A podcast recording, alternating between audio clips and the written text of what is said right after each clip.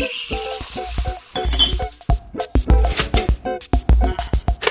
looks like an alien from another world, but in the past 30 years, squid has quickly become a darling of restaurants around the country. You can find it everywhere, from the three star New York seafood restaurant Esca to the tables of a chain restaurant in Anaheim, California.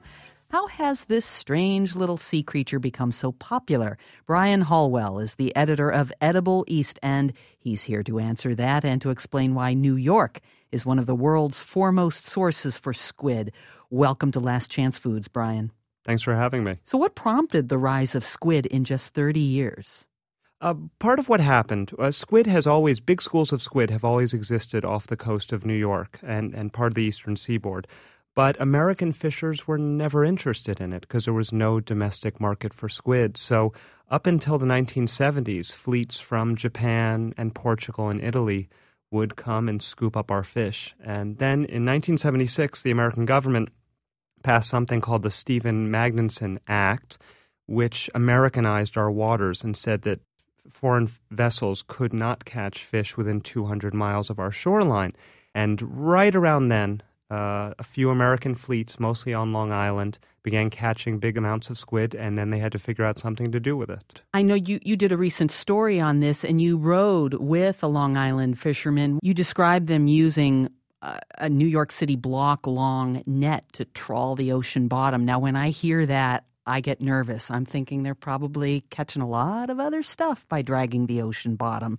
Is this a sustainable way of, of fishing? Squid fishing is quite sustainable. I like to think of squid as the kale of the sea. You know, it's it's hardy, it's economical, it's versatile, it's sustainable. It's what all good eaters should be should be seeking out. Uh, trawling, in general, uh, dragging a net along the ocean floor, a massive net. I mean, the other analogy is that you can fit a 747 airplane in one of these nets.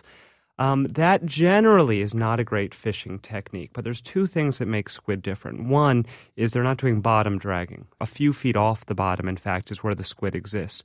Two, one of the things that makes squid very unique is that it swims in these massive, dense schools, which means there's not a lot of other fish in those schools uh, with the squid. So when they scoop up a, a big school of squid, they might get a few big lobsters and they might get some butterfish, but they're mostly getting squid. And that's one of the reasons that it ranks really high on seafood watch cards. All right, now that you've made me feel okay about eating squid, how do I do it? How do I prepare it at home? Uh, and tell me another way to do it besides breading it and, and deep frying it.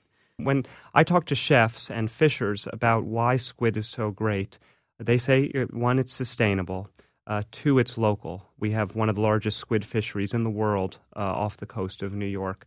Um, three, intensely economical. I mean, really inexpensive, six to eight dollars a pound if you're willing to clean your own squid. And um, it's very flexible in the kitchen.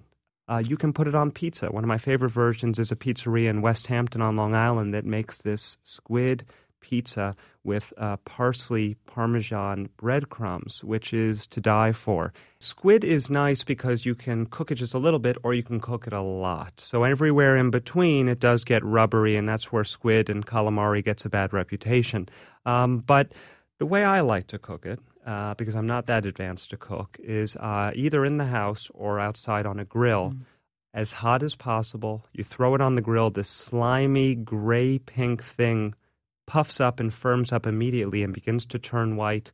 And you get a char on one side, you flip it over, uh, and and it, it's it's become this solid object that's very easy to turn over.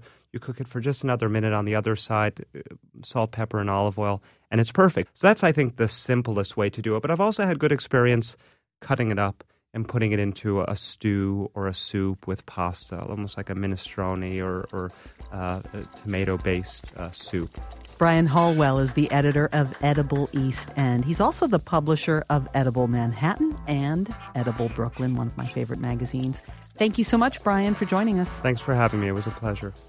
To learn more and to get a recipe for calamari salad from Gramercy Tavern, go to our website, wnyc.org. Check out other Last Chance Foods editions while you're there. This is WNYC.